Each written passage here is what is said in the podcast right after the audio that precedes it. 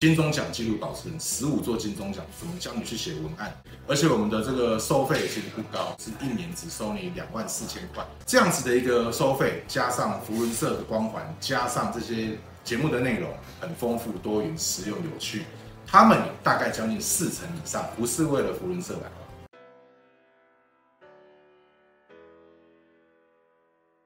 好，今天很高兴来到三五零二地区呢，可以访问到我们。东信社的 CP 阿丹，今天主题很简单，如何创立百人分社？我们欢迎 CP 阿丹。嗨，B B，爸，你好，终于邀请到你，谢谢，久仰大名。没有，我觉得这是我心目中的主讲者。好，谢谢。而且在那么漂亮、那么高楼的地方，在我们公司。对，这个是他的公司的场地，超棒的。也让呃镜头前的大家认识一下，好，您的职业，然后还有就是说呃贵分社这个这个我们这个东信社事业的缘由啊。OK，好，先跟大家自我介绍，我是国际福轮三五零二地区桃园东信福轮社的 CP Adam，那我是今年我们的总监特别助理。那我个人的职业是在六大营造、陆生建设，还有我们在山东有个和喜生技。董事长的特助，那我自己有另外一个职业，就是园艺整个行销的负责人，这个是做手机的专利周边产品，好，有一些专利，比如说防摔壳或者是防刮的膜等等，就是超跑贴膜的一个材质。嗯，这是我个人的一个基本的简历。了解。那有一些服人经历吗？服人经历，我是在二零一六年加入服人社，那时候是在我们东信卫星社。跟随在我们东区社这个母社身边，哦，那所以是一六年加入的。那我在一八年就转正式社，成立东信扶轮社，当了两届的社长。当然第一届 CP 之后，第二届社长，接下来都是一些地区的主委，比如说呃 RIA 的主委啊，或者是我们地区多元公益活动主委。那今年就是我们特别助理。了解哇，很丰富的一个资历哈。那这个当时我们在来准备要采访之前啊，嗯、有了解到，其实我的目标很简单，嗯、就让大家知道说如何成立百人分社嘛。是，就好像我们在做行销一样，如果说你跟大家都一样的时候，大家记不得你；那今天大家福人社都一样的时候，记不得你。可是你在我心中去建立了一个非常庞大的印象，嗯，就是百人分社，因为这个应该是全台唯一。哦，没有啊，其实百人在全台有好几个社，但是很多都是保尊路社。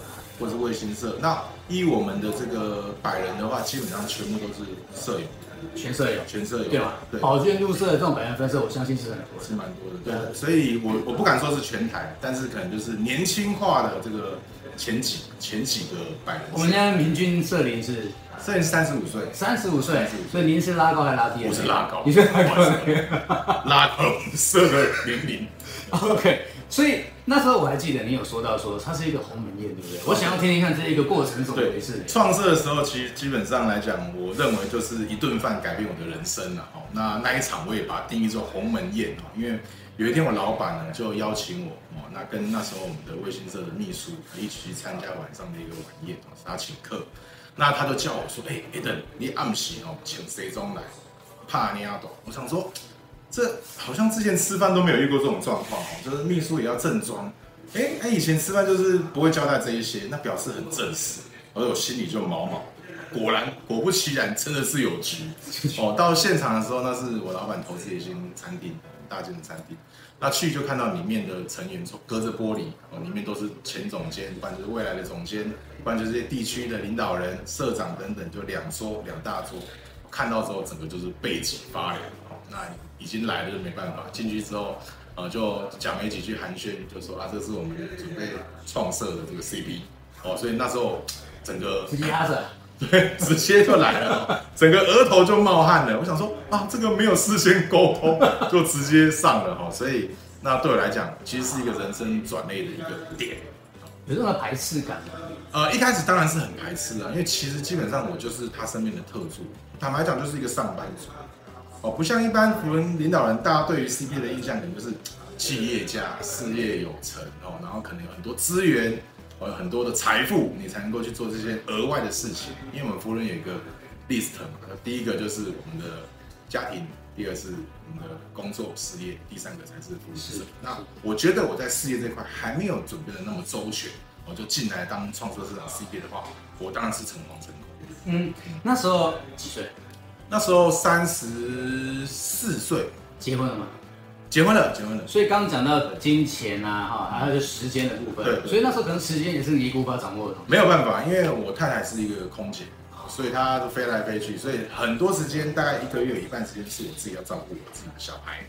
啊，所以你说我要抽时间出来例会，我觉得有难度，有难度哦。但是呢，刚好创设完没多久遇到疫情，所以这几年太太都在顾小孩，我可以专心冲刺 冲刺你的事。对对对。但是我其实我是一个使命必达的人，像我老板如果说他有什么任务跟我讲，我尽量会把它百分之百完成，这是我的个性。哦，所以为什么会成为百人福伦社，也是一个机缘。大概先讲一下哦。当然，创设的时候一般都是二三十个，我当初的状况也是一样的。好，那这些人怎么来的？因为一开始我们有卫星社，我就大概十几位。那其他人呢？就是我一个一个打电话。我们是建设公司，那当然很多下包厂商，哦，做泥做的啊，做油漆的，做木材，做瓷砖的，每一个都打电话。我印象很深刻哦，我打了两百二十通的电话。哦，因为有一个我拿到一个我们厂商名单。那如果一代年纪太大，我们就请他找二代来。对，那所以就办了三场的说明会，那每一场几乎都是五十个人左右。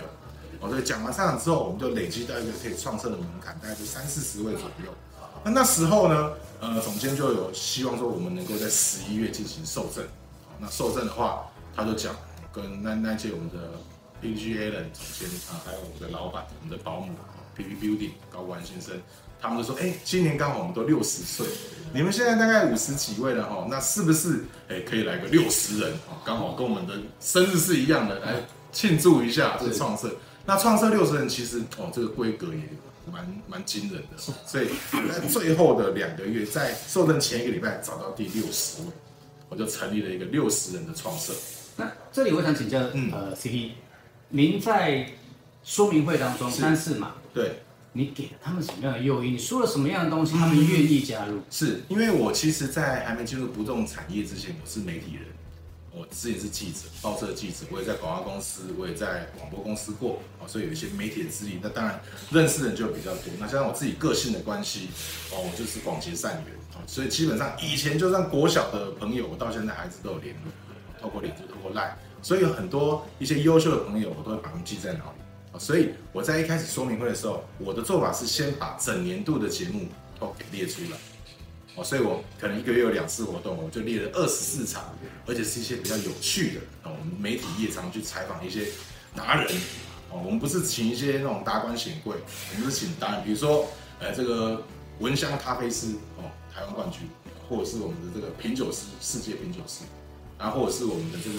金钟奖纪录保持人，十五座金钟奖，怎么教你去写文案？嗯，这些很实用的课程，那我列出来之后，其实大家听完之后会有兴趣，而且我们的这个收费其实不高，那时候我们预定啊，就是一年只收你两万四千块，最开始的时候，那当然后面有调整，再拉高一点点。可是这样子的一个收费，加上福伦社的光环，加上这些节目的内容很丰富、多元、实用、有趣。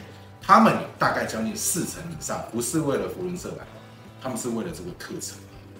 他说我在外面上这个课，可能一年要花好几万，是。可是我在那边两万四，我又加入变成福伦社的舍友的身份，对我来说很有吸引力，所以他们那时候就加入。这个 CP 值的概念啊，CP 值的概念。那我会觉得说，因为我是做学行销，我是中央大学传播管理研究所的硕士，所以我对于这一块我会比较容易去掌握啊，不管是在。我们脸书啊，或者是在 LINE 上面的行销，做 EDM 等等的，或者是在我简报上的呈现，我觉得是一个有吸引力的。你真的就是让他觉得说，就算我付出这个社费，嗯、但我看到的是远远超出他的，这个是一个价值感去建立。没错，没错，反而不是说去让他，他就是你要让人家有一个驱使的动力，就是你会得到什么。没错，那我大概也讲一下，就是我舍友后来经过这一两年之后来跟我的分享。他就说，因为他自己加入了非常多的社团，狮子会、新商会、BNI、同济会、福伦社全加了啊，他都会比较。那比较完之后，他跟我讲说：“哎，CP，我跟你讲，我觉得我们东西社加入基本上可以算是免费。那因为我的社费缴进来之后，我们去做了公益哦。那我吃了二十四顿的大餐，因为我们自己社友开了十几间餐厅，我们轮流吃过一轮。哦，所以加上我上课，这个一堂在外面至少六百到一千二哦。这个一般的课程的话，你这个课程都还比他们。”哦，所以算一算，我觉得我们每个月是净赚。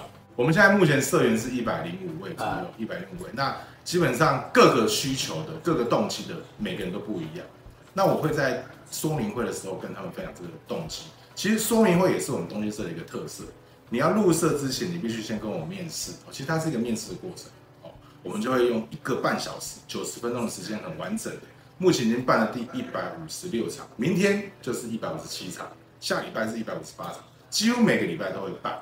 那我算过，平均值大概十天就一个人会加入东西社。我们是企业化在经营这个扶轮社，包含我们的收费，我们是用一个，因为我自己是做不动产开发的，我们在算土地的时候有一个公式，我就把它转换一下，我变成一个公式去算我们每一年需要收多少费用。那我要去反推，反推出来说，哎，我们这个社如果要这样运作的话，它至少要七十个人。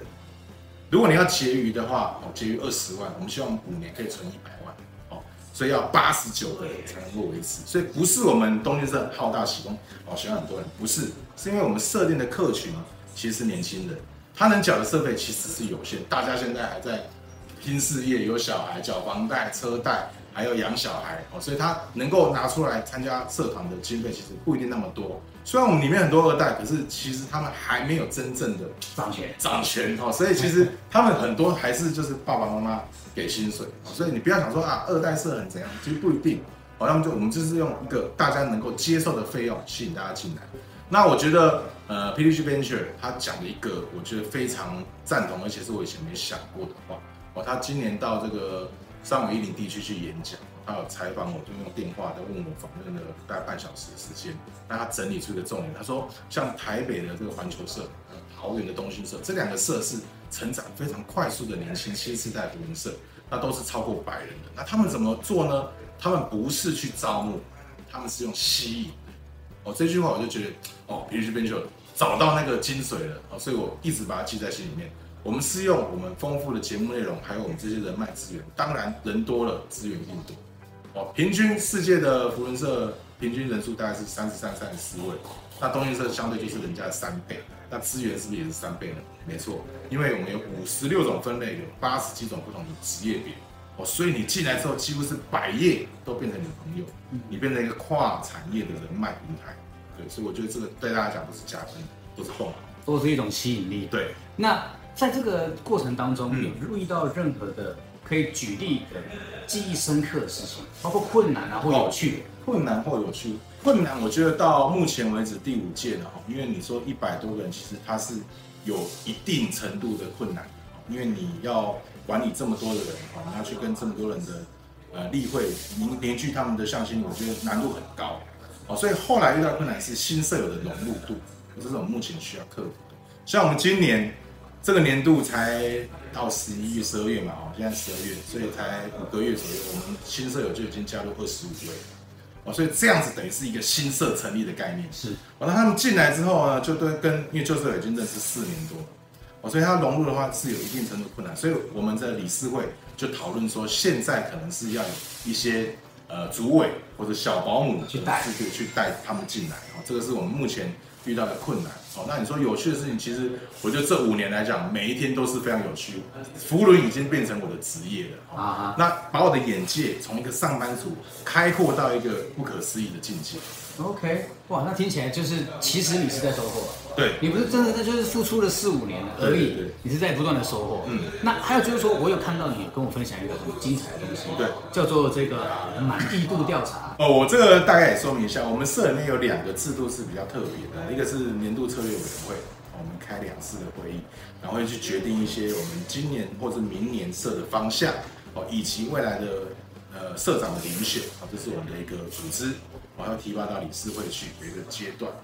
那第二个呢，就是刚刚我们 P P 提到的哦，在这个满意度调查表，我们当然就是发问卷下去，电子问卷，然后回收这些，希望说随时能够掌握我们社友他们想要的需求是什么。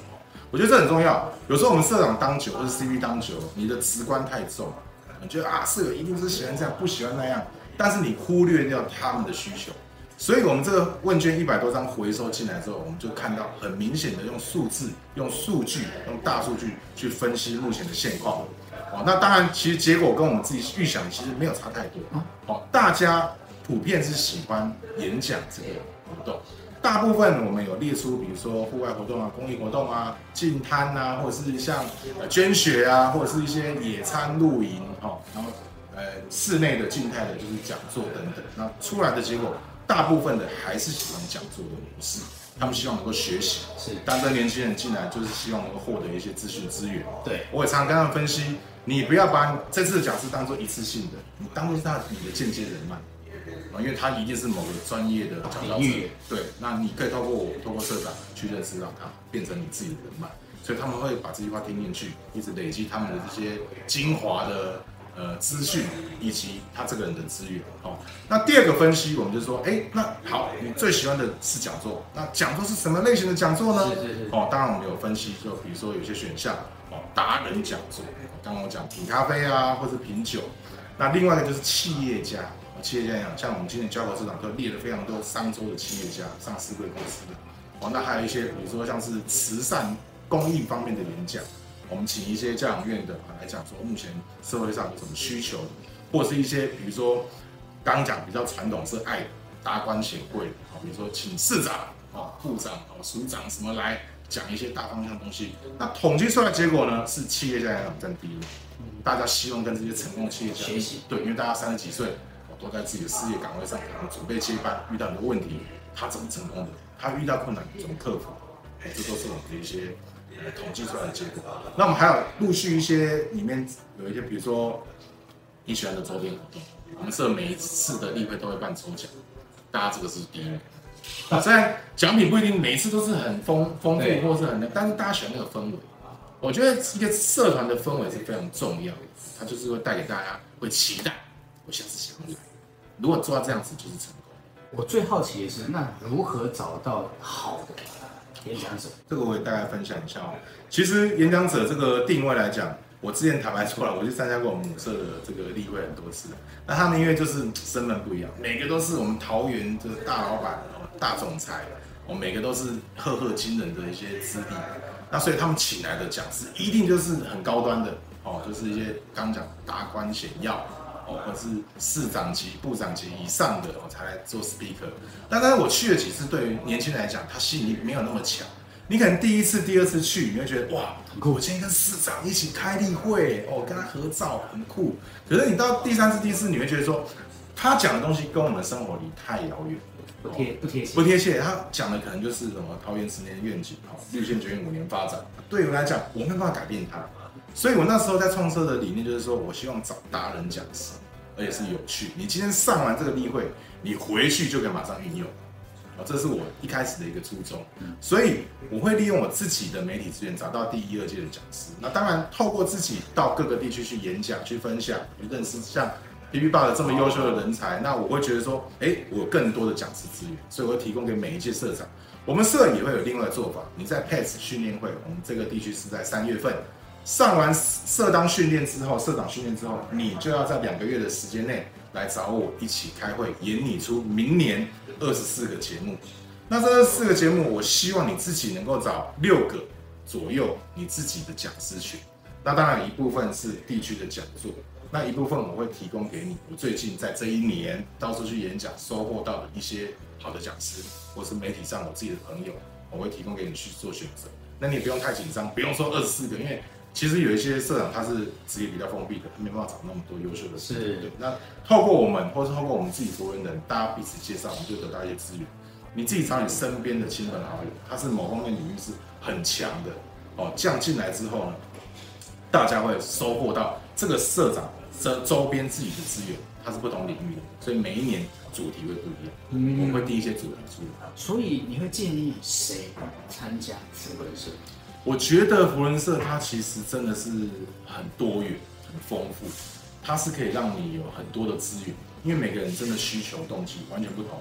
哦，那我会建议两种，因为我自己有一个讲座，我就是在讲年轻人为什么要加入福仁社，比如说现在很多一代。哦，他来跟我联络，希望他的小孩进来，不是小孩自己主主动要进来啊，是一代希望他们进来。他们有几个动机，我跟大家分享。一个就是希望他们能够在他们的传统产业上有一些新的冲击哦，比如说像 B 爸的做的这个赖行销，或者其他网络行销也好，希望能够在他们产业交流这一块来这边找新的资源、科技的资源，哦，我们最新趋势的资源。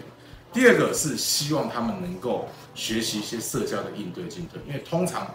这个一代环境不错，所以让二代去出国，回来之后呢，可能也在家里工作，所以他对外是比较少接触的。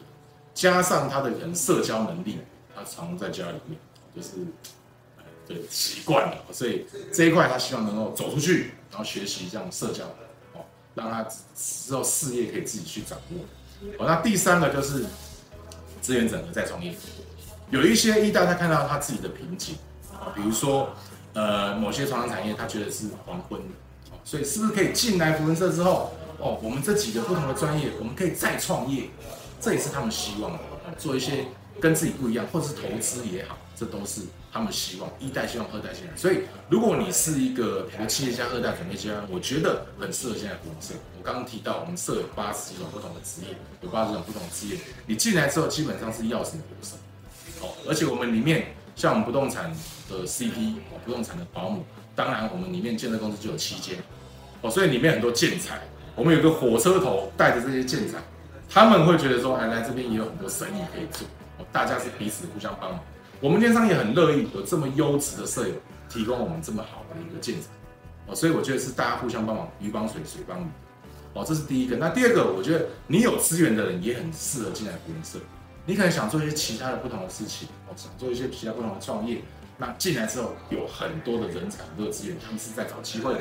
我们可以付出我们的，比如说金钱，或是我们的资源，哦，来创造另外一个你原本想要的事业。那第三种就是公益，比如说你进来，我们可能单人的力量很有限，我们去捐血就是被捐血。但是我们进入一个平台之后，进入东京这个平台之后，我们可以自己去办捐血。办我们自己想要的。福伦的公益是由下而上，可能遇到身边有哪一些困难，比如说这个基金会你很熟，可是你不知道从何帮起，我只能小额捐款。但是呢，我们可以结合我们东兴的资源，像我们这几年都做全球奖助金，我们在教育院里面，在偏乡的学校里面打造牙科室，结合自己舍友，他会室内设计，他是牙医师，他有牙医师工会资源，他是做电器的，然后他很会写申请书，我们大家把自己的优点集合起来。很顺利的就完成这世界的宣传成绩，所以我觉得你如果想要做一些公益，或是想要做一些原本你做不到的事情，加入福伦社这个平台，你可以达成原本你做不到的事。哇，刚连续就分享了这么多点，真的加入福伦社优点多多了，好处非常多，好处非常多啊！所以呃，不仅仅是大家去局限在做公益而已，发现就是说，刚刚我们沿途听下来，其实我们一开始原本要讨论的是。如何成立百人分会？是啊，我们的百人分社怎么样的一个过程？那当然，我们得到了很多的资讯，然后我也相信，就是说镜头前面大家一定还有更多想要问我们的呃 C B R 单。那也跟大家讲哈，我们这个留言区你可以试着留留看，他可能上来回，可能不会上来回。最简单的方式，我觉得呢，直接到东信社找他会更快啊。对对对。对，那也希望大家呢，就是我会把他的联络方式啊，还有东信社的一些连接啊，相关的，我会放在我们的 YouTube 的下方连接。